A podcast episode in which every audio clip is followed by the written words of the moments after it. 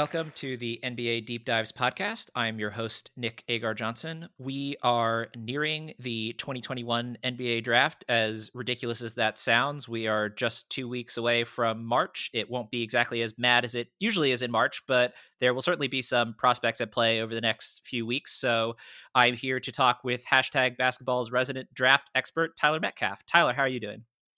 Doing great, Nick. Happy to be back on with you. Uh, feels like yesterday I just got done with the 2020 draft, and here we all are already. So uh, it, it it's a fun draft, though. So excited to talk about these guys.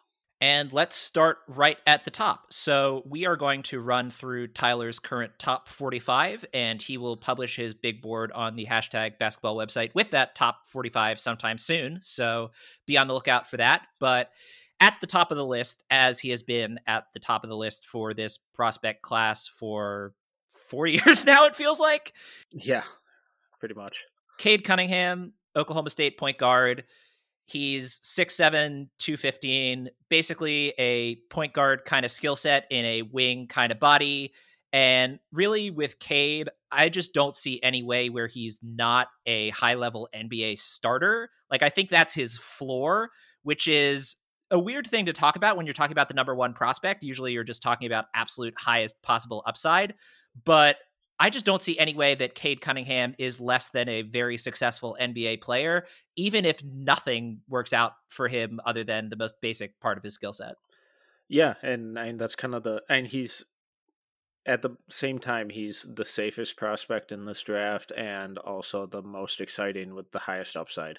Um, I like you said, there's just I, I would be stunned if he just doesn't pan out to anything in the NBA because his feel for the game is just so far more advanced than anybody in this draft. Um, and it, it, it seems boring to have him at number one because, like you said, he's been number one since people knew of him, and he's just lived up to the hype every step of the way. And it's not this super flashy playmaking or elite scoring. It's elite feel for the game, really intelligent passing, incredible leader. Um, just everything he does contributes to winning basketball at the highest level. Really, the only question with him coming into this college season was would he be able to shoot three pointers? And so far, so good on that front. His jumper looks really solid so far. And that was really the only concern with his offensive game. But now that he's put that to rest a little bit, I mean, it seems pretty clear that he's going to stay at the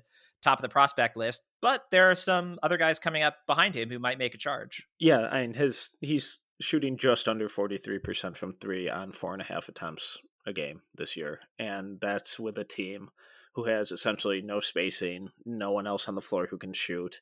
Um, and th- this Oklahoma State team is not good. Um, then they have some talented players in a vacuum, but as a constructed team, this is this is probably one of the worst case scenarios for him. If he was in you know the same situation as like say Jalen Suggs at Gonzaga, I, I think his numbers would be so overwhelming that people wouldn't even second guess having Cade at number one. Um, so while while I I'm sure some of these guys will you know sneak into that number one spot on some people's boards, um, especially some of these G League guys who keep playing at a really high level. I I, I think any team that passes on Cade at number one on draft night is is really just going to end up overthinking it. And to be entirely clear, I would not even consider anyone else with the number one overall pick in this draft. But hey, you know, get some drama in here while we're at it. So the other thing with Cade Cunningham is, and you brought this up with his, let's just say, questionable teammates.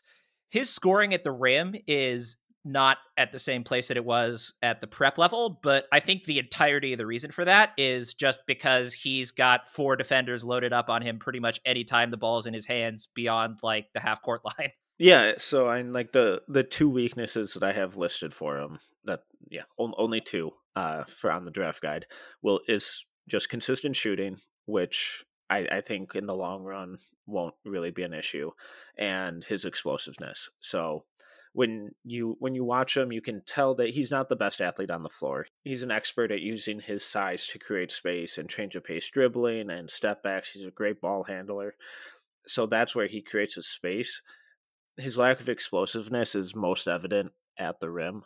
So I agree that I think his at rim finishing numbers are a little misrepresented because there's just no spacing. So whenever he drives, opponents can just collapse like crazy on him.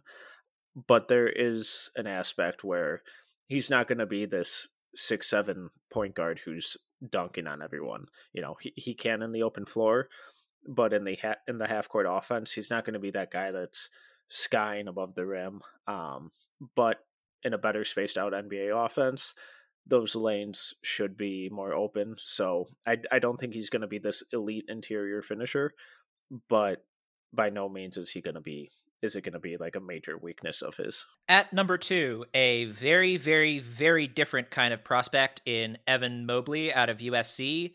He's a seven footer and he would have one of the best handles at seven foot in the NBA right now. He's incredibly fluid, really on both ends, and he's got incredible defensive upside and has made some ridiculous highlight blocks. But the thing that I'm most concerned about with Mobley is that he has been really passive on the offensive end at times. And in their game against Utah, Mobley put up exactly zero shots from the floor. and that's, I think, concerning when you're talking about picking a big man at number two overall. But the fluidity and the shot blocking prowess is certainly there. Yeah, and he looks like a gazelle out there on the floor. Just his footwork is smooth. Um, just the way he he runs the floor, it's you know elegant. You'd think he's a wing.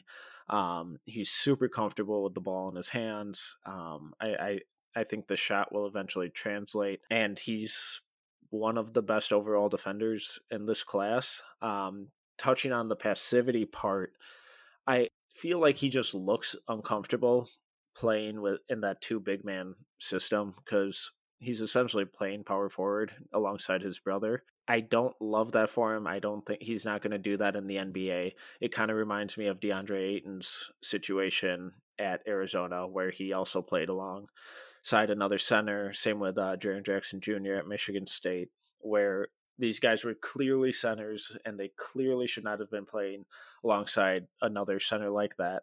But it was an upperclassman who the coaches felt deserved that spot.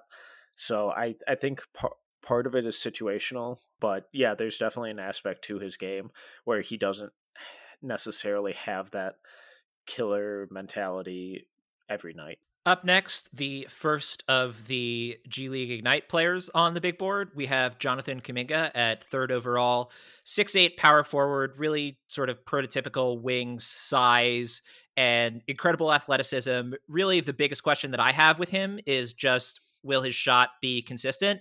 And his shot has looked better than it did at the prep level in the incredibly tiny sample size of G League Ignite games that we have so far. But even if he hasn't been knocking them down at a prolific rate, the shot does at least look better. And that was certainly one of the big concerns for him heading into this draft year. Yeah, he's definitely worked on it a ton. Um, just the way it comes out of his hand, uh, everything looks smoother.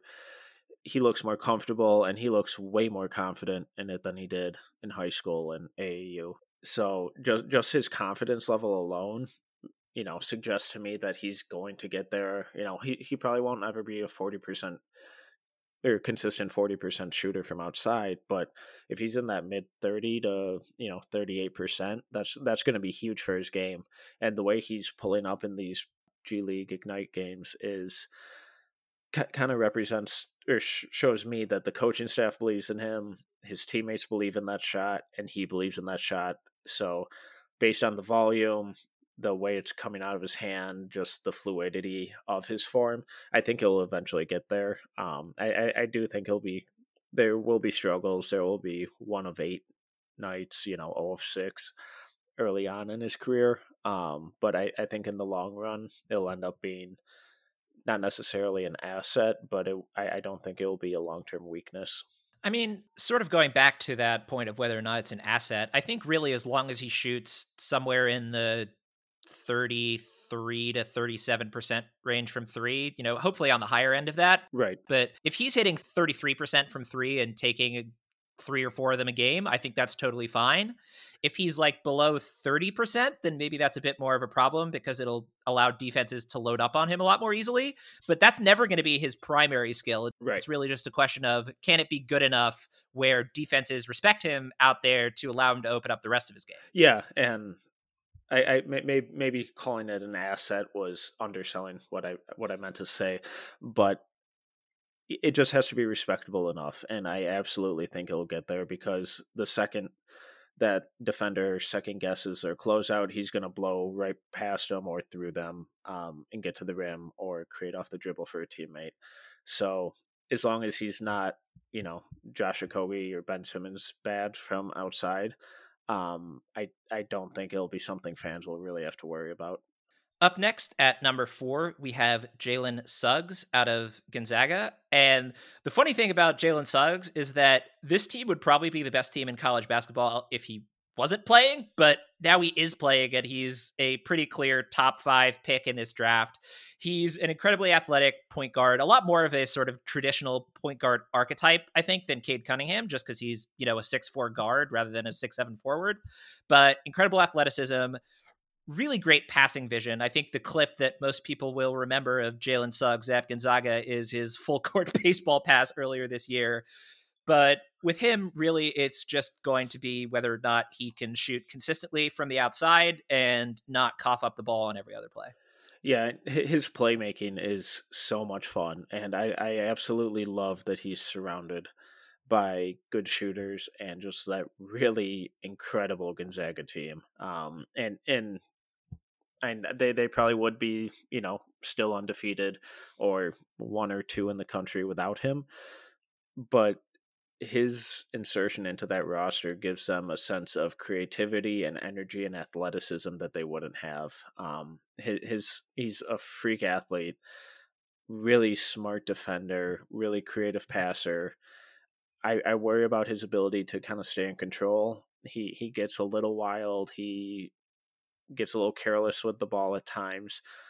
Um, so if he can tighten that up, that would take his game to a whole nother level. And kind of like Kuminga, I, I think that his outside shot isn't going to be an issue in the long run, or probably more similar to to Cade's, where it'll be it'll be better than Kuminga's. But I, I think it will be good enough where it creates those lanes for him to create off the dribble um, and sucks in the defense enough and makes them at least stay honest. So I, I don't have too many concerns with his outside shooting. I, I think just his overall offensive package is incredibly impressive. It's really funny to think about Jalen Suggs. The one thing I always think about in comparison is sort of how Kentucky has had all these ridiculous you know lottery pick guys try to play together on the same team when they have very similar skill sets and sort of push each other out of shots that they'd like to take whereas Suggs is almost the exact opposite of that in that he's just benefiting so much from getting to play in that Gonzaga system and there it's not like there are you know 74 guys who are taking opportunities from him. I mean obviously he would be shooting a lot more if he were say in cade's place at oklahoma state but it feels like his teammates are really additive whereas sort of the reverse example that i always think of is that devin booker would not have been drafted 13th overall if he'd gotten to play his full game while he was at kentucky yeah and i, I think it does an awesome job you know in suggs's case to kind of teach him how to, you know, not necessarily be the man all the time, where you know a, a, lot of guys struggle to adapt to that new role once they get into the NBA because their entire life they've been the the lead dog, the main guy, um, and now Suggs is. You know, he's the the highlight name on this Gonzaga team, but he's one of many names. He's, you know, part of a team. Um, so and you know, he he has that similar aspect that Cade has where he's just a winner. He's out there to win. Everything he's going to do is going to contribute to winning basketball and he he's not going to lose you a game outright. Before we get to number 5, I just wanted to ask you because I've been curious. I think there is a very large drop off between number 5 and number 6 and I was wondering if you sort of saw it the same way before we get into that number 5 player. Yeah, yeah, I, w- I would say these top 5 I mean, I, I would put Cade in a tier of his own, and then these you know then two through five are kind of I, I i think you can put them almost in any order kind of based on your own personal preference. Um and then after that i i think it's like a next group of you know maybe 10 guys who are almost interchangeable. Well let's get to that fifth guy then jalen green also for the g league ignite. And I think he was a bit of a bigger name sort of heading into this whole process. It sort of seemed like he was the clear cut, this guy is going to be top five. And then Kuminga was like, we think he's going to be a lottery talent. And Daishen Nix and Isaiah Todd, uh, we'll get to them. Well, we'll get to one of them, spoiler alert. but Jalen Green, absolutely absurd athleticism. He's six five, six six, wing type of player. And really the issue with him first of all, is will he play any defense at all? But that's not exactly a rookie issue. Mm-hmm. You know, what I'm sort of more worried about for the early portion of his career is I don't think he's a lead ball handler at all. And if he's drafted by a team that thinks he can be a point guard, I think it's going to be seven long years in the desert, kind of like it was with Zach LaVine. But who knows? Maybe he will show more of that in the rest of the G League Ignite season. But I think he's pretty clearly a wing, not a point guard. And if a team tries to play him a point guard, it's going to be interesting. Let's put it that way. Oh, yeah. I, I would not put him as my lead guard at all. Um, I the this kid might be that the best athlete in this class. Um, I would 100% have him at at the two guard and have him cutting and running off screens. Um, when when he gets a lane to the rim, he is nearly unstoppable. He's a lot of fun to watch. I I still think he's really raw.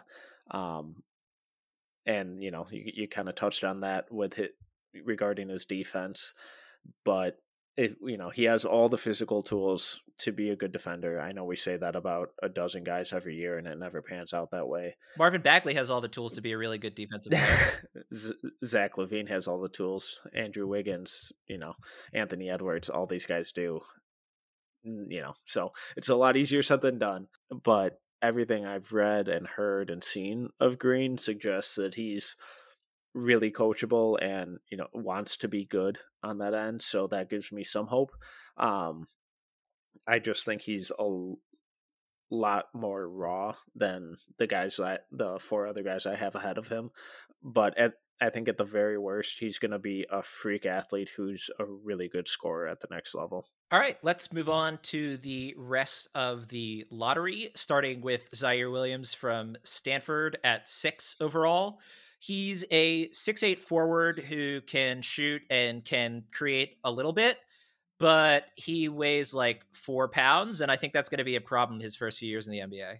Yeah, yeah, he definitely needs to to bulk up, but I, I, I feel like we've this has been almost the worst case scenario for Ziaire this year. Um, you know, he started the year wearing that bulky knee brace because of some fluke bike accident where he, he hit a pothole and sprained his knee.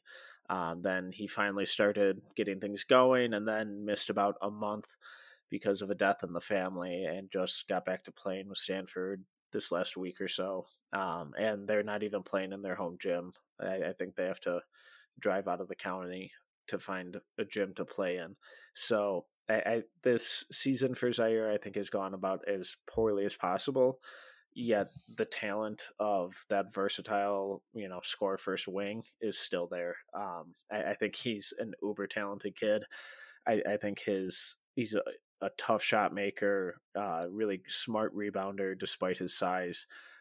Generally makes the right decision. Um, the the biggest thing is can he add add on that muscle where he can you know handle NBA level physicality because if he can't then he's going to be, you know, almost useless on defense, and f- his interior finishing is really going to struggle. Up next at number seven, James Bouknight from Connecticut, and he has really exploded as a scorer this season. He was showing some flashes of that sort of down the stretch run of last college season, but has really broken out in a big way this season. I think the question for him is just going to be athleticism stuff, but I mean, he can create his own shot, even though he's not the same kind of nuclear athlete as, say, a Jalen Green. Yeah, I I get a lot of Richard Hamilton vibes um, from from Bouknight. Uh, I I just I love how he runs off screens, how he relocates on the perimeter. Just a really well rounded scorer, um, and I, I, I like his overall team defense too. I, I think he's a really smart off ball defender who reads passing lanes well and and really identifies what rotations he needs to make. That lateral athleticism is really going to hurt him though, because he, he struggles to stay with guys on the perimeter. Um, you know, it it's a lot more difficult to make a guy more athletic, but if he can improve his footwork out there and work on really sliding them and keeping that solid defensive base, I, I think that would take his you know defensive potential to to a, a new level. Well, one guy who certainly does not have to worry about athleticism, Kai Jones from Texas. Oh, he's so good. Just under seven feet tall, shot up the draft boards this year. Crazy athlete, surprisingly versatile scorer, and really the defensive presence is what's going to get him drafted in this part of the lottery. But he's had a really impressive season so far at Texas, and he wasn't even supposed to be the star coming into this year. And he still can't get any gosh darn playing time. Um, he's still coming off the bench for Texas, eh, which I just don't understand. But I I, lo- I love this kid. He's a freak athlete. Um, you know, I, I don't think he's necessarily as good of a shooter from outside as his percentage suggests, since I think he made like his first 15 in a row on the year. But I still think that he's a capable shooter from out there, and he's athletic enough where he can take you know one or two dribbles from the perimeter to attack a closeout and dunk on whoever whatever poor soul rotates over on him um and then he can guard any position on the floor um he just incredible length great footwork great athleticism I, i'm a huge fan of this kid i think he's going to be really really good and i'm going to be super bummed if he just doesn't pan out into anything and he wasn't starting these games for a reason I have sort of had a thing where I just believe way too much in University of Texas centers after Miles Turner and Jarrett Allen. Yeah. And that really hurt me with Jaxson Hayes, but I think Kai Jones is going to turn that around. Mo Bamba. Yeah. Well, the Bamba situation is kind of just his team isn't playing him, which makes no sense. Whereas Jaxson Hayes just kind of looks lost. But let's talk about this draft rather than Texas centers of yore. Yeah, well, so so, so what differentiates Kai from the, those guys is that he can actually step out behind the arc and knock down a three pointer. You know, we we've we saw that from Bamba in cell phone tapes of him in an empty gym. You know, we're seeing it from Kai Jones in live games where he's hitting a step back. So I, I have way more faith in him than than the these guys coming out recently. I mean, to be fair, Miles Turner can hit three pointers but not Jarrett Allen at all. yeah, yeah, I, I, yeah, I meant more Jarrett Allen, Jaxson Hayes, Mo Bamba, and I don't want to get this twisted. I absolutely love Jarrett Allen. There will be no slander here on his name. Good, just making sure of it. All right, moving on to number nine, Corey Kispert out of Gonzaga, and he has one of the most obvious NBA fits of anyone in this lottery. Yep. He's basically just going to be somewhere between Joe Harris and Duncan Robinson. And that's just what it is. and he's going to be better than both of them. Wow, okay. that's a strong take. Joe Harris saw Corey Kispert play and modeled his game after Corey Kispert. Um, he, he's he's the best shooter in this draft. He moves off the ball. He doesn't make poor decisions. He's incredibly intelligent. He's an underrated athlete because he's a stocky white guy. Um, you know, he, he's an accurate passer, not not a he's not going to be a playmaker or anything, but he's going to find the roll man or cutters or you know he'll, he'll make that extra pass that you know once a game you're like oh wow where'd that come from um and you know he's up there with Cade on that level of I would be shocked if he doesn't have a good NBA career. Up next, Sharife Cooper out of Auburn. And really, the situation with Sharife is that he's a ridiculous playmaker. He's, I think, in I probably put him as the second best passer in this class. Something like that. He's an incredible creator for others, but he's also listed at six one, and even that feels generous. And if he was actually six one, that would still be a defensive problem at the next level. But if he's really more like five eleven, that could be more troubling. He's tiny out there, and I, I, I think I might put him in the as the most as the best passer in this class. Um, just the the the lobs he makes, the full court bounce passes, the the 360 kickouts to corner shooters. Um, he he's an incredible passer. Now his decision making isn't always the best and can result and he can get a little turnover happy, but his overall playmaking I think is probably the best in this class.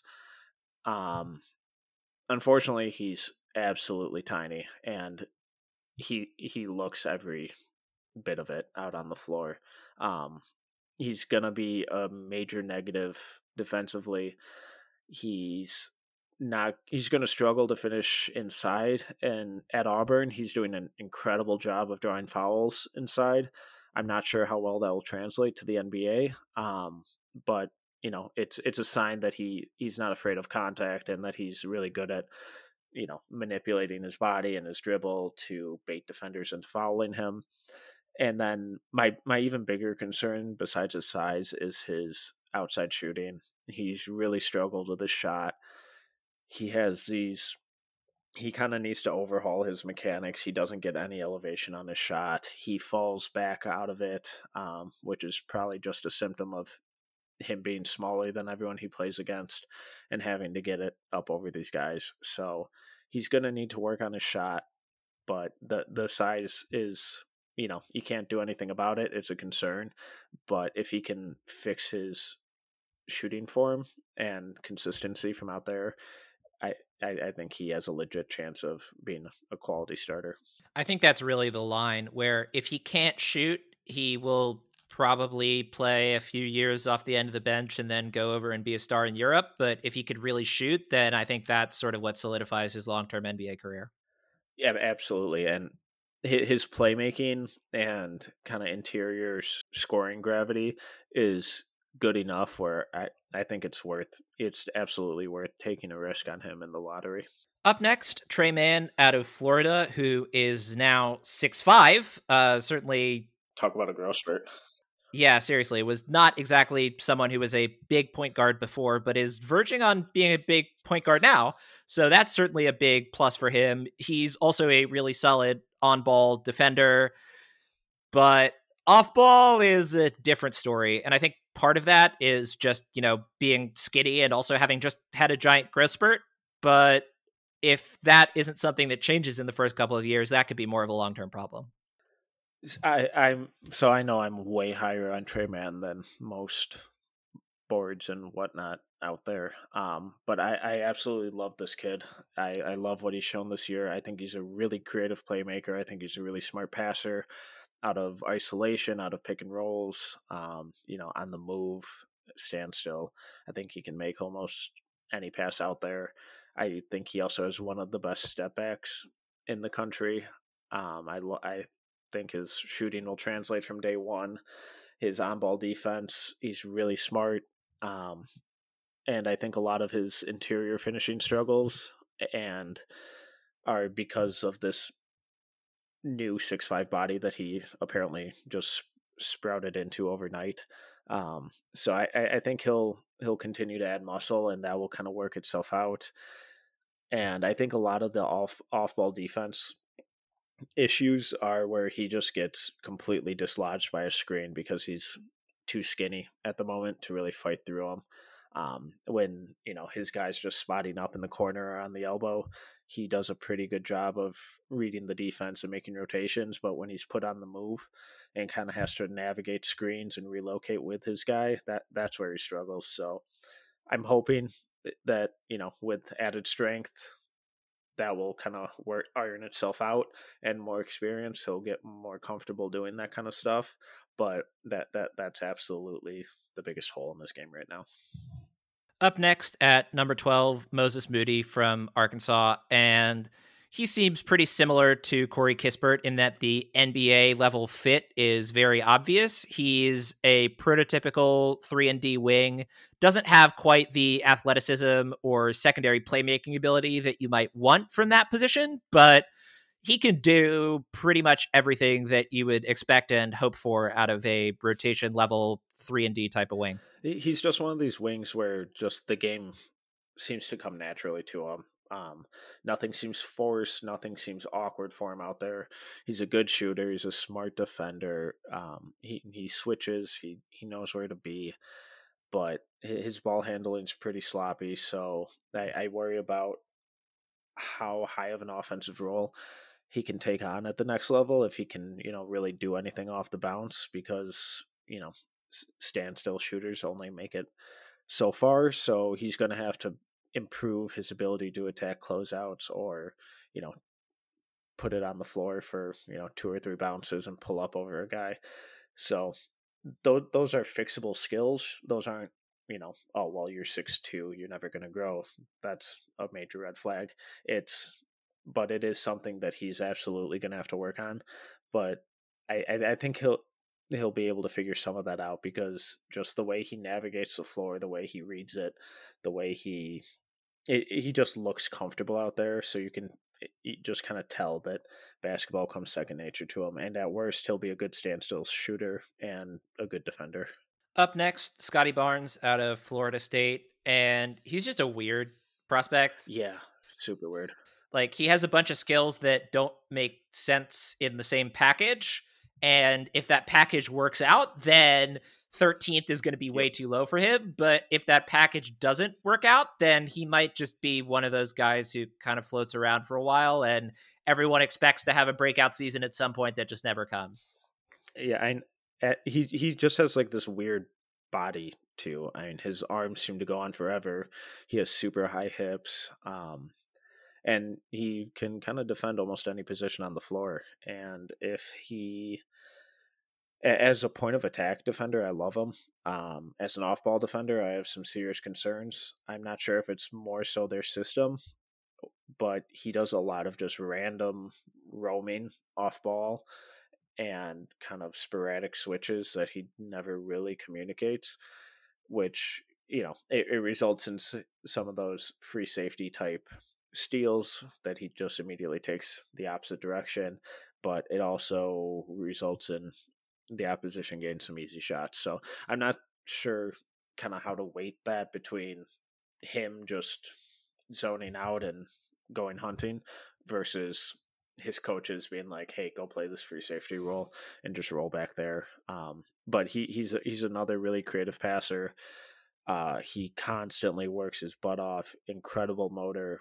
Um, but needs to tighten up that off ball defense, and I, I have no idea what to do with the shot because some games it looks comfortable and he's knocking them down, and the next it looks like his form almost completely changed overnight. And now rounding out your lottery, Davion Mitchell from Baylor. He's another guy who's had a real breakout season this year. My question is just whether he has the athleticism to be a starting point guard because I think he's probably going to be more of a backup type. So I would I would love to play him alongside kind of a larger primary initiator.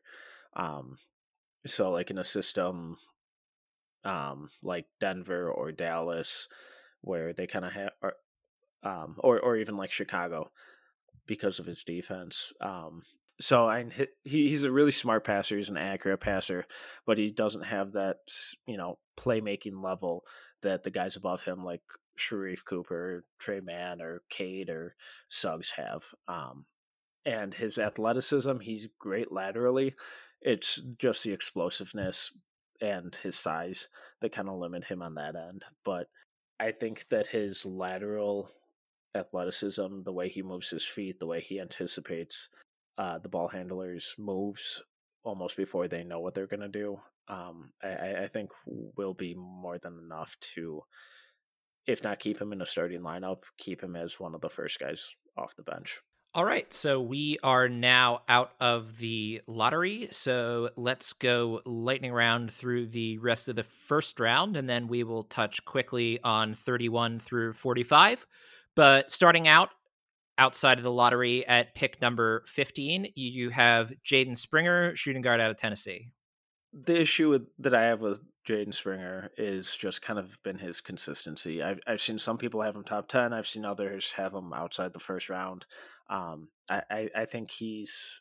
I worry about his outside shot just because the consistency hasn't been there, and he tends to force things, whether it's his passes or shots, when things aren't necessarily going his way. Instead of letting the game come to him, he tries to force it and take over on his own. But when things are going well, I mean, he looks awesome. I mean, he's a really competitive on ball defender. His interior passing once he gets in the lane is really crafty. He's great at those wraparound passes or dump offs to the dunker spot. Um, his jumper is really effective in the mid range, and he just has this really physical interior driving game that we don't really see from really many young guards. So I, I think it he brings something different to this guard class. Um, whether it will translate uh, at a consistent level, I, I'm hesitant on. Up next, someone who has been in the news today, number 16, Jalen Johnson out of Duke, who said today that he will not be playing the rest of the season for Duke.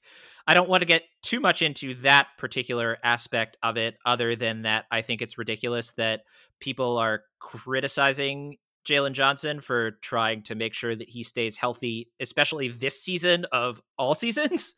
But in terms of his actual play on the basketball court, he has a lot of skills as a rebounder, shot blocker, grab and go type of player, but he cannot shoot at all, and that's a bit of a problem.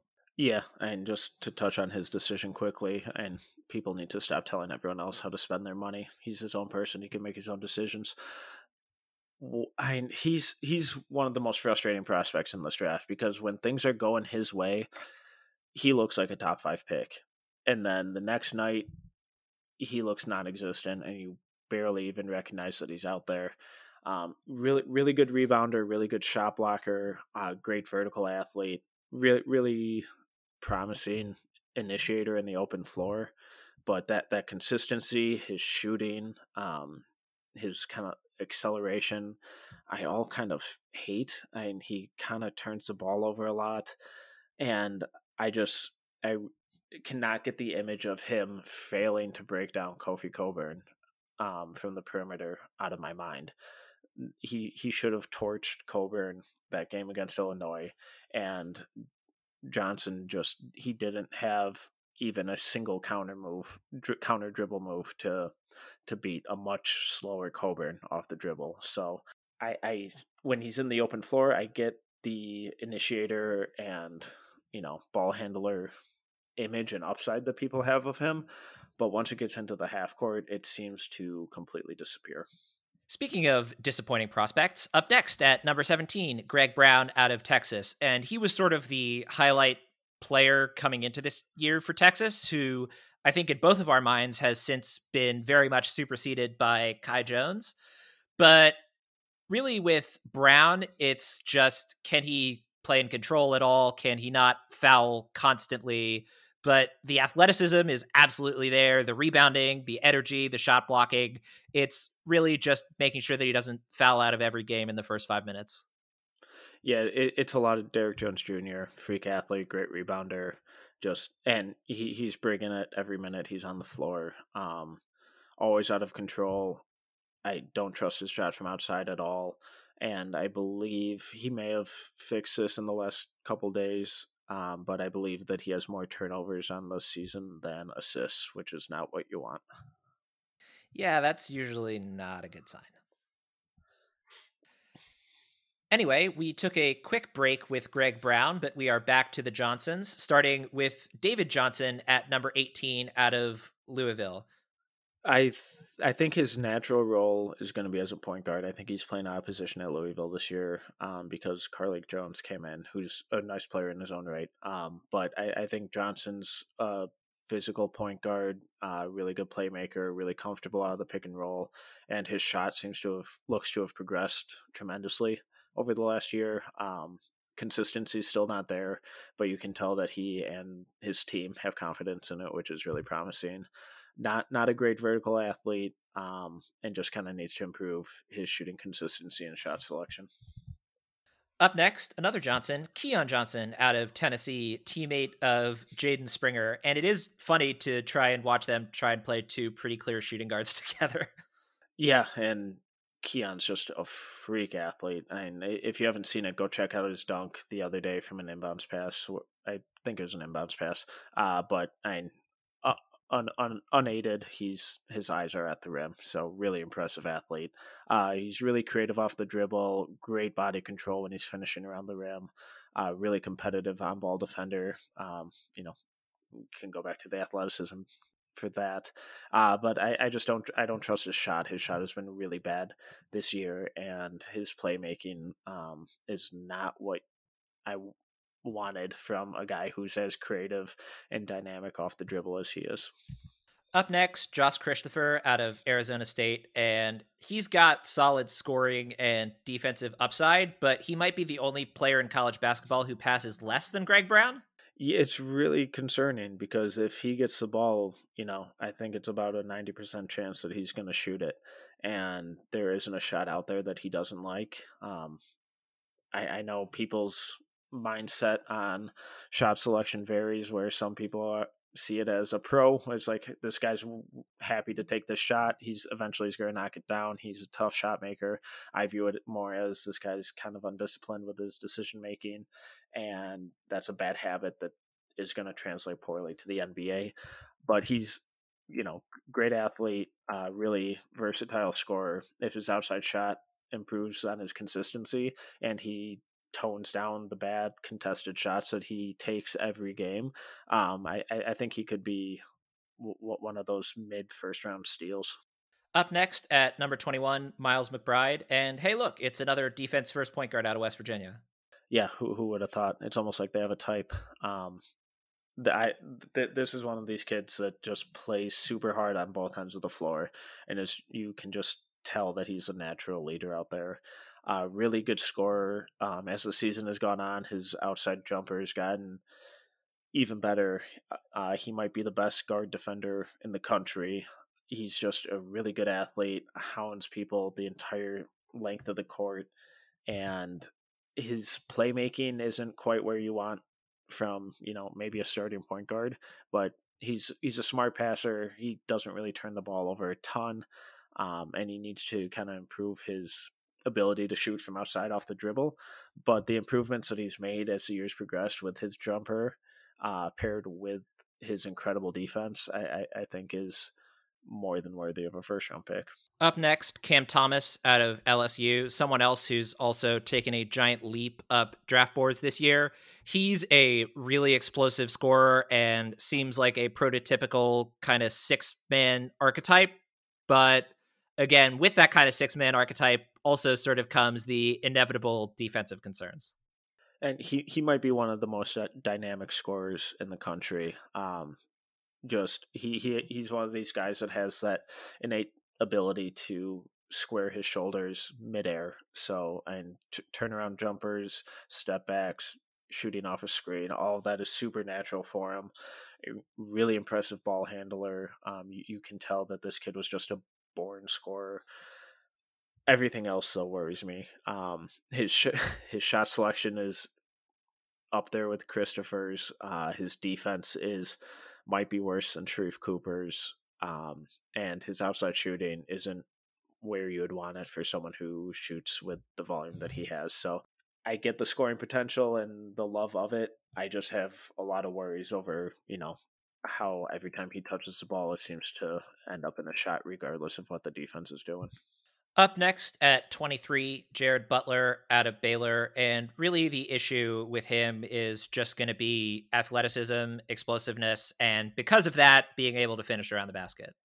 Yeah. And, and he's just one of these smart, well rounded point guards. Uh, really good shooter from outside, really good ball handler, really smart defender.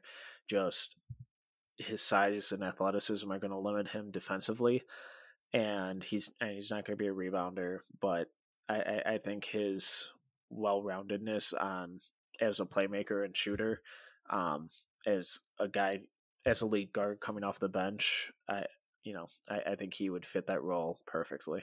Up next, Franz Wagner out of Michigan, and he is a very different player from his brother, which certainly surprised me the few times I've seen his tape at Michigan. Especially this season, he's really a very different player. His brother is a pretty much pure center. Franz is a forward, maybe even trending towards the wing, which is really interesting.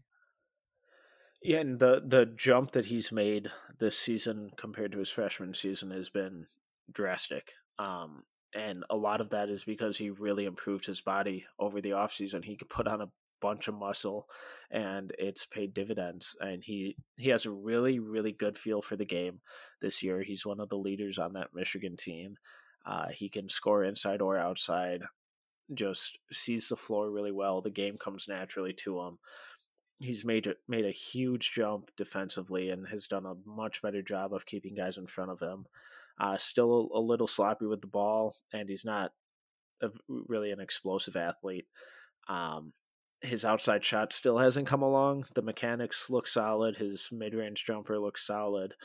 So hopefully that outside jumper will will eventually get there. But until that happens, I, I have I'm a little concerned about it. But if, if that outside jumper becomes more consistent and he's in the that mid thirty percent range, uh, combine that with his basketball IQ and feel for the game and competitiveness, um, someone's going to get a, a, really, really talented uh, wing late in the first. Now we get to a really sad and unfortunate part of the podcast where we have to discuss Brandon Boston Jr. out of Kentucky, who was a pretty clear top five player in this class heading into college. And not to be cruel, but I'm not sure you've pushed him down your board far enough at 25. Uh, yeah, so I, I, I, a couple weeks ago I put out a poll on Twitter of like if you never if you knew, knew nothing about Brandon Boston Jr. entering this season, where would you have him? And you know, some people still said lottery, which is absurd, but I'm not sure I would have him ranked honestly because it's been it's been that bad.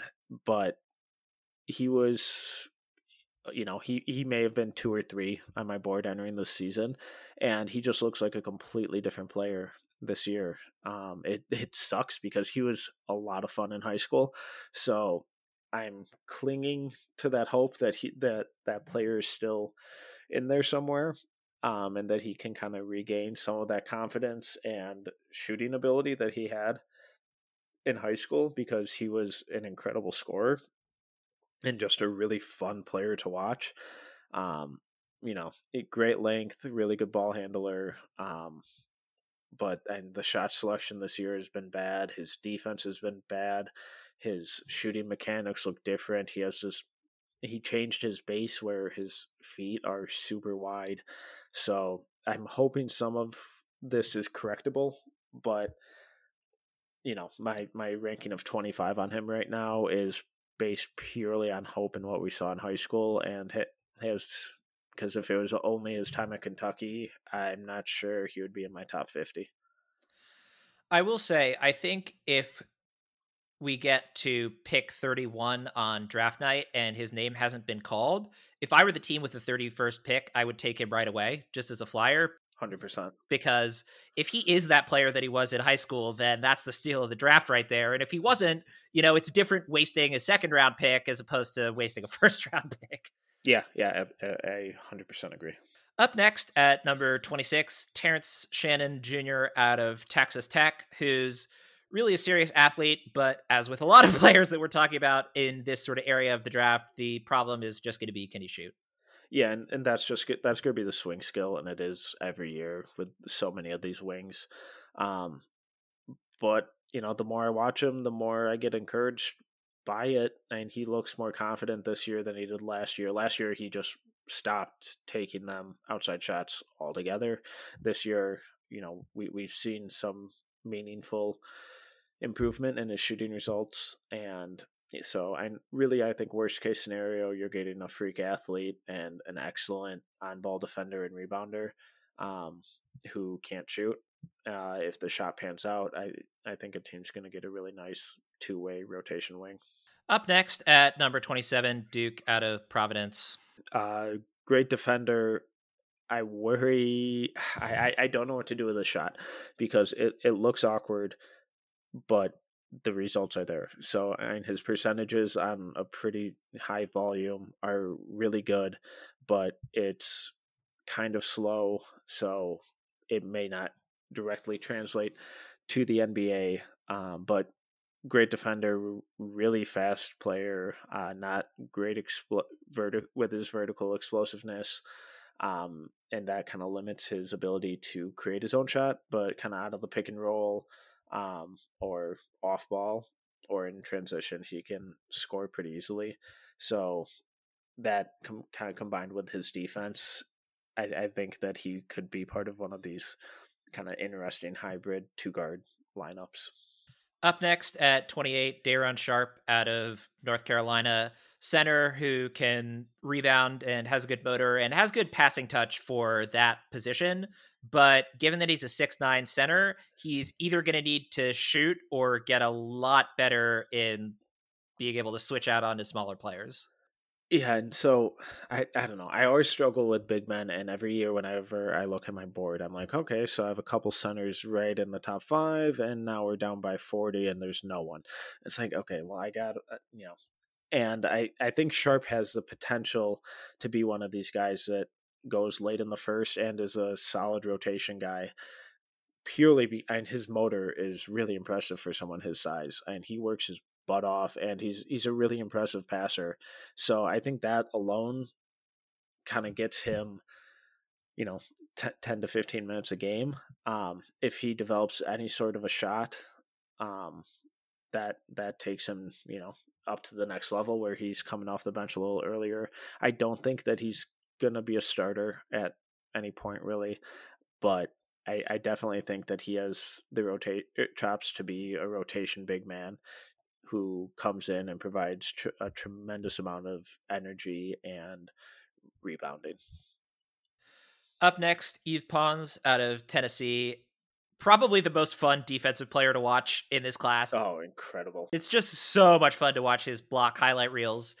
And, you know, it's not just blocks either. He's got great recovery skills. He's been really solid pretty much across the board on the defensive end the question is just going to be what's he going to do on offense other than throw down lobs? Yeah, I, I think he's probably the best overall defender in the country right now. Um, incredibly explosive.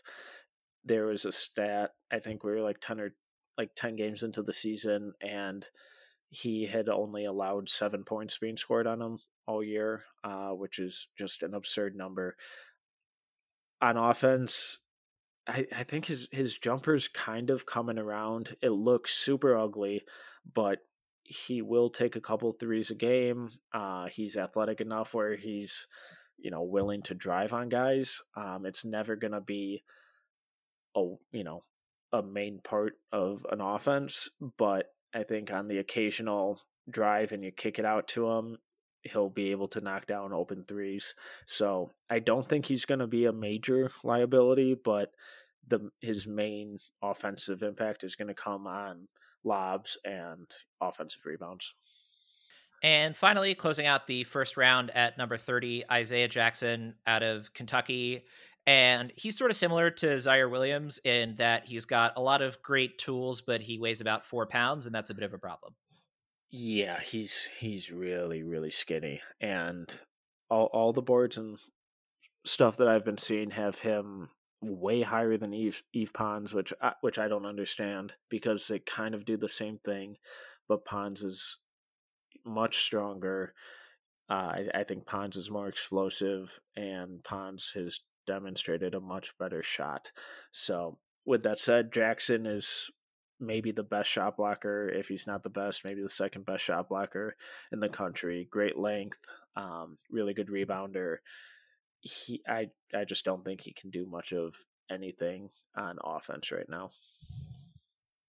And that is the end of the first round board. That's the top 30. So let's just quickly run through 31 through 45. And at 31, you have Daishen Nix from the G League Ignite. I mentioned earlier that we would get to him. Yeah, he seemed like he'd be a pretty clear first round lock coming into this. And then he showed up with some troubling weight issues without having fixed his shooting at all. So the G League website has him listed at 6'5", 224. That is a big boy. Um, with that said, did they forget the zero on the end of the four? oh god, cold. Um, with that said, he's he's really strong and he absolutely uses his weight to his advantage on his drives. I mean, he is completely unaffected by contact in the lane. Um, he gets to the rim pretty easily and he's been a really, really impressive passer. Um, I, I have some concerns about the weight, but I mean the the way he kind of moves on the floor, it you know it it doesn't seem unnatural. But my bigger concerns come with his shot, which hasn't been there necessarily. There have been flashes of it being better, but I, I, I need a bigger sample size to really buy into it. And just his defensive consistency. He he gambles a lot, which puts his team in bad spots. So if if he can tighten that up alone, I, I think it'd really help his standing. Up next at number 32, Ochai Agbaji out of Kansas. And I feel like I've seen him everywhere from like 10 to like 60 on your big boards over the past two years. Oh my God. I've loved this kid for three years, just begging for him to come out. Um, and yeah, he's just kind of he's just a good player now, and he's one of these athletic defensive first wings where we always say it's like, well, if he can figure a shot out, if he can learn to do anything with the ball, and Agbaji has kind of done that. I mean, he's not going to be an excellent three point shooter, but he's taken on a much more prominent initiator role at Kansas because they just don't have a point guard this year, and he's been a really good shooter for him. So that combined with his kind of energy, his work rate, his defense, um, I, I think that he's kind of going to be a no brainer, you know, maybe 10 minute a night rotation wing in the NBA. Up next, Isaiah Livers out of Michigan. Kind of fits that similar mold as Agbaji, just a little less athletic and more reliable offensively. And he can guard numerous positions, especially anything on the wing. Uh, really good off ball shooter, really smart player. Um, I, I, think his athleticism will let him down as a on ball creator at the next level. Um, smart passer, not going to pass anyone open or make, you know, put up big assist numbers, but as an off ball shooter and an energy defender, I, I absolutely think he belongs in an NBA rotation. Up next at 34, similar to Agbaji, someone who's been on these boards of yours for a while, Ayo Dosunmu out of Illinois. So I, I think I'm kind of lower on him than most people I've seen, at least, you know, on draft Twitter. Um, he, he's really frustrating. He's a great leader, really good de- defender, uh, awesome, absolutely awesome in the open floor, maybe one of the best transition guards in this draft. I I just don't trust his shot. I know the percentages are much better than they have been in recent years. I just struggle to buy into it at an NBA level. I don't think he's going to be able to create his own shot. So I just kind of see him as this defensive first guard off the bench, and it's it's kind of a bummer because he's one. If it, I, I hope his shot does come around and really is more consistent because if it is, then I, I think he has all the tools to be, um, you know, one, one of the top two guard, point guards in a rotation. Up next at number 35, Marcus Bagley out of Arizona State. And I fired off an entirely unwarranted shot at his brother earlier, but Marcus has an incredibly different game. He's really a shooting off the catch kind of player a lot more of a wing, whereas Marvin is some sort of big man type. But Marvin went number two overall. Marcus is not quite that level of player, but I think that Marcus is actually going to end up having a really solid NBA career just as like a 15 to 20 minute a game wing off the bench. my biggest concern is what he does when he gets the ball because I, I, think he's an excellent standstill shooter. Um, I think he's he's a promising defender, um, good rebounder. I just don't think he can do anything with the ball in his hands. I don't. I worry about his passing, his ability to shoot on the move or off the dribble, um, and I don't think he's a very good ball handler. You know, some of those things you can correct. Some of those kind of just come naturally to players. So th- those are my biggest concerns. If he gets put in an offense where he's just kind of told to float on the perimeter or stand in the corner and just hit open shots when they come to him, I, I think he'll he'll be able to make an impact. But if teams are expecting him to kind of create anything or run off screens or anything like that, then I, I really worry about how long he'll be able to stick. Up next, Jeremiah Robinson Earl out of Villanova, and he's really just sort of a place filler in the sense that he has a lot of different complementary skills, but doesn't really have the athleticism to be a sort of primary option as a hybrid big man type.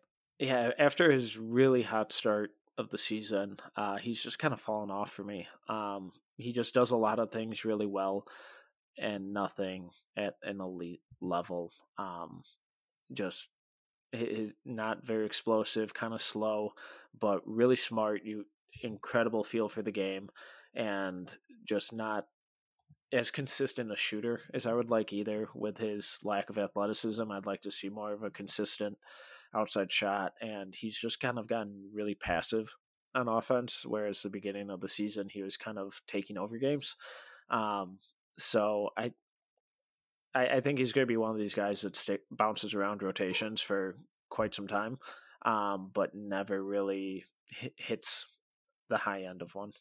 Up next, Josh Giddey playing for Adelaide in the NBL and he's someone who's an exceptional passer with size, which is a very rare and very important skill in the NBA. But that size kind of really only helps him on the offensive end because on defense, he's very skinny and not the best athlete, which is not a good combination for wing defense. He's yeah he's he's one of these guys that seems to have grown really quickly because he's just really lanky. Um, he has to add some muscle, but you know, if, if a team's willing to invest in him, which at this point, why why wouldn't you? Um, he's kind of fascinating as that lead ball handler, just re- really imp- creative, ambidextrous passer, uh, live dribble off either hand. Um, I, I, I think that will translate pretty immediately. Whether or not he's able to handle NBA physicality or really develop a kind of a consistent outside jumper, I, I, I think that'll kind of be the, the the swing on him. I don't know if this is the most depressing or the second most depressing part of the podcast, but one of our old favorites, Scottie Lewis, oh, love him, who has been on this board for a while, and we've both been a huge fan of his for a while. But unfortunately, he's just continued to slide down draft boards as he continues to not be able to shoot. But I still love him. Same. He's he's a fan favorite of me at least.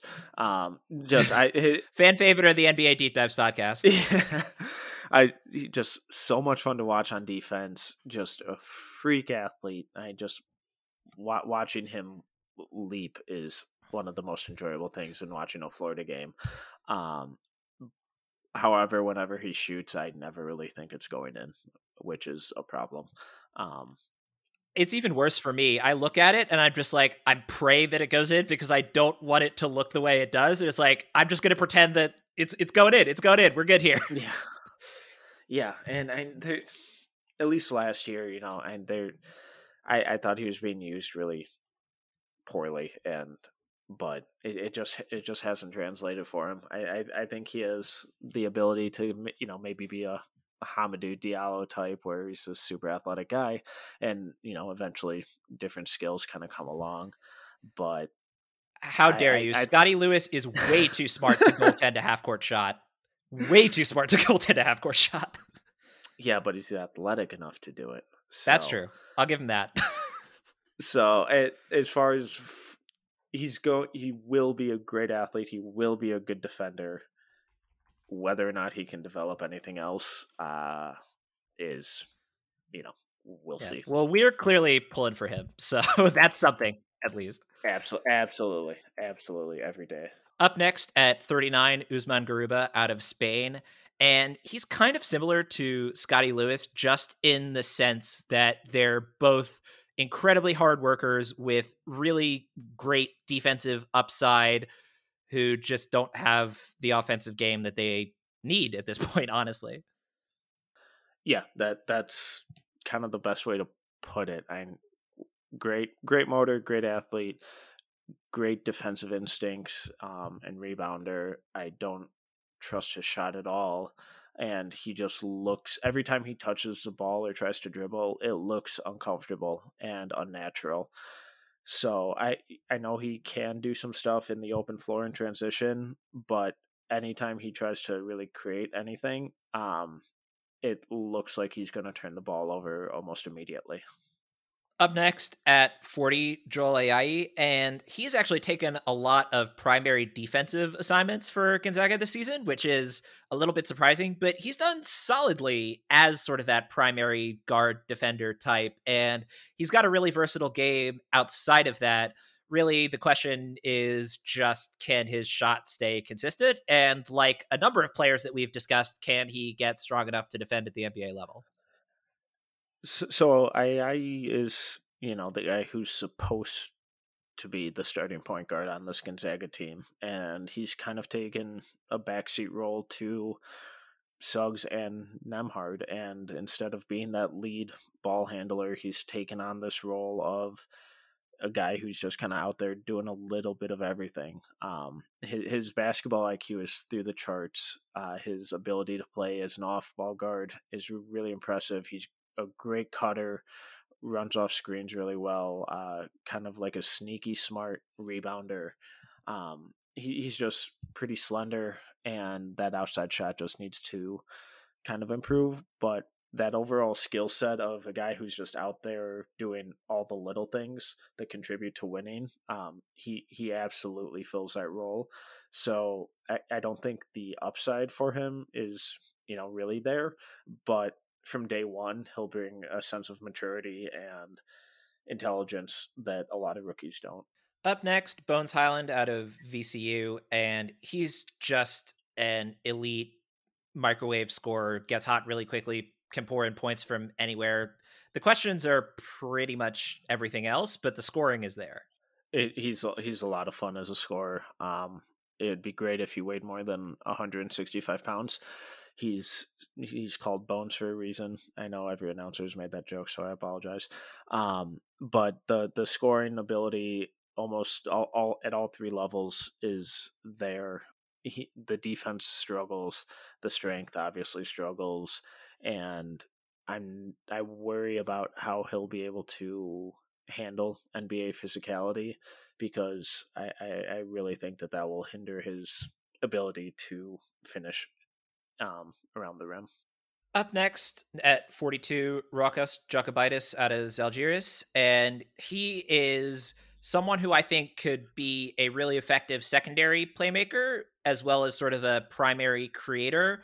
But I'm not sure he's really a pure point guard type, but I think he could be really helpful as a rotation guard that sort of fills in whatever his particular team needs in terms of secondary creating, shooting, those sorts of things.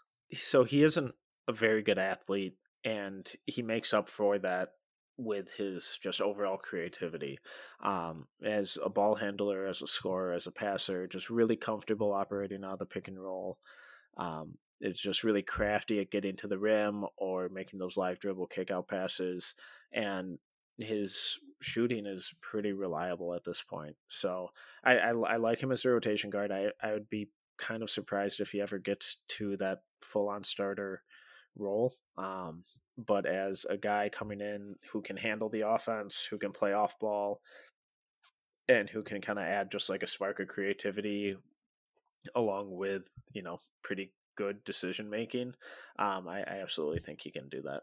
Up next, Sandro Mamukelashvili of Seton Hall. And he's a big man that can't really defend, which is a bit of a problem, but he's good enough off the dribble that he could sort of play a wing ish role on offense. I just don't know who he defends at the next level at all. It'll it'll be fascinating because when when you watch him grab a rebound and initiate in transition, or you know, and he's essentially Seton Hall's primary initiator, and when you watch him move, you you think he's this six seven wing, and then you look up his height and realize that he's almost seven feet tall. So just his ball handling, his comfort level with the ball, his shooting, his passing, it, it's all really, really impressive. But the the defense just isn't there either on the perimeter or interior. Um, he's not a great athlete, so he's not going to be a really you know impactful rim protector. Um, he kind of zones out off ball, doesn't have the the defensive discipline to switch on guys on the perimeter. So I, I think defensively it might you know it might be a disaster, but I think the offensive skills and potential are fascinating and something I'd be really intrigued with in the second round.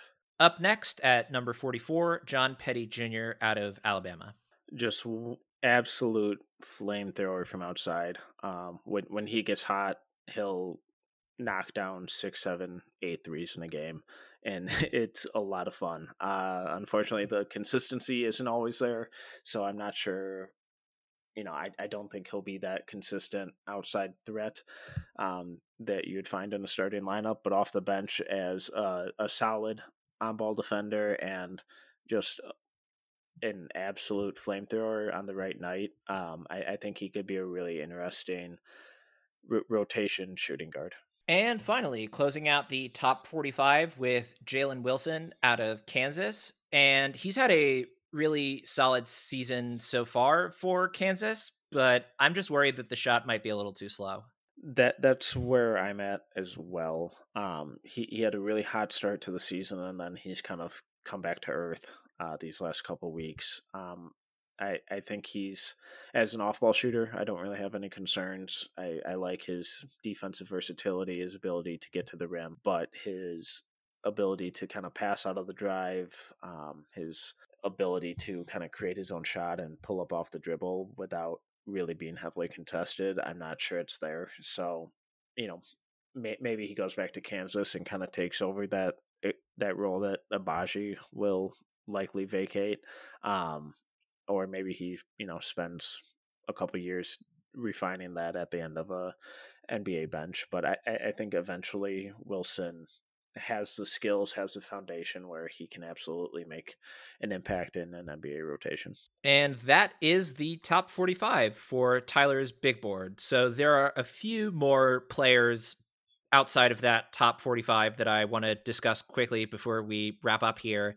And the first of those is Iowa's Luka Garza, who you have at 55. And honestly, I don't think there's a better sign of how quickly the NBA has evolved from the fact that Jahlil Okafor was the number three overall pick in his draft to the fact that you have Luka Garza barely scraping in under the second round barrier. I mean, he can't defend at all. I mean, he he's one of these as a college player, he is absolutely incredible. But the NBA, it's a different sport. Um, what Garza gets away with with just throwing his body around and being just so much bigger and stronger than everyone else he's playing against. It just doesn't fly in the NBA. There are bigger and stronger guys there. So I I, I wouldn't be surprised if he's a 10 to 15 minute a guy a night guy where he's, you know, averaging 6 points and or 8 points and 6 rebounds off the bench, but his utter lack of defense I think is really going to keep him from making a major impact in the NBA. And you know, he he could very easily go overseas and have an incredible career. He could be. It wouldn't surprise me if he's you know the third center in a rotation um, for the next ten years in the NBA either. So the the interior touch, his motor's incredible, really good rebounder, really strong. Those will all translate. It's just his lack of athleticism and just the fact that he just can't play any defense um, is really going to hurt him. Speaking of can't play any defense, the next player that I wanted to discuss is Matthew Hurt out of Duke. And you have him at 57. And I honestly think that he's going to end up going a lot higher than that just because he's six foot nine and has a really quick shot with a really high release. And even though he can't really do all that much else, I think that's enough to go early in the second round. He probably will, and you know that that Duke label will help him a lot too. I just I don't see a whole lot of upside to him. Um, I, I think he's, you know, the he he's a good shooter. He's taken on a bigger role at Duke this year and has had a nice year. Um, I just don't see how it really translates to the next level. He'll absolutely be a liability on defense. Um, he can't really do much off off the the bounce. I mean, he can attack closeouts with one or two dribbles, and his post up game is solid um, with that turnaround against smaller defenders. But I don't think he's going to have those mismatches as consistently in the NBA. So it wouldn't surprise me if he goes much earlier than where I have him ranked. I just don't. I I just would be surprised if you know five years from now we're hearing about him signing his second contract and making a, a, contribution in a rotation. And the last player that I wanted to touch on just briefly, Ron Harper Jr. out of Rutgers. Mm-hmm. I aged about 10 years when Kenyon Martin Jr. was drafted last year, and Ron Harper Jr. isn't quite the same level of that just because, you know, Ron Harper is a bit of an older player. Mm-hmm. But I do want to see Ron Harper Jr. make it to the NBA just because, I don't know, I think that father son NBA thing is kind of cool for the most part, but yeah, it is it is just wild to see the junior next to the name of oh, that's an NBA player that I used to watch. Okay, then. yeah, it, it's really disheartening, um, and just makes me avoid mirrors for a couple days. But I Harper's he's an excellent shooter. Really, really like his off ball shooting. Uh, smart passer, good rebounder. I would like to see him go back to Rutgers for another year, probably, and get in better shape and show more ability with his defense and show a little more um, kind of on ball creation ability because I, I think the shooting's there and I think that will translate, but whether or not he can, you know, show a little more athleticism, get in a little better shape, and make more of a consistent impact, um, I, I think that would do him wonders to really kind of secure his draft stock after another year. All right. Anything else you want to talk about here before we wrap up? I think we kind of covered it all. the The draft guide top forty five should be coming out in the next week or so as Joey puts together his beautiful artwork and makes it look look pretty. Um, I'll have some Timberwolves stuff coming out on Canis Hoopus throughout the week. Uh, piece on Jaylen Nowell and his awesome start to the season uh, despite the Timberwolves sucking. But yeah, that's kind of it. There you go. You did all my plugs for me. all right. Well, he is Tyler Metcalf. You can find his work, as he said, on hashtag basketball and Canis Hoopus, as well as on Twitter at T E M E T C A L F. You can also find my work on the hashtag basketball website. Tyler is another one of the power rankers for the hashtag basketball NBA power rankings. So be sure to check that out. You can also find my work on Twitter, NBA J O H N S O N. If you've been enjoying the podcast, please take the time to leave a rating and or a review in whatever podcast player you might be using. We really appreciate it. And as always, thanks so much for listening.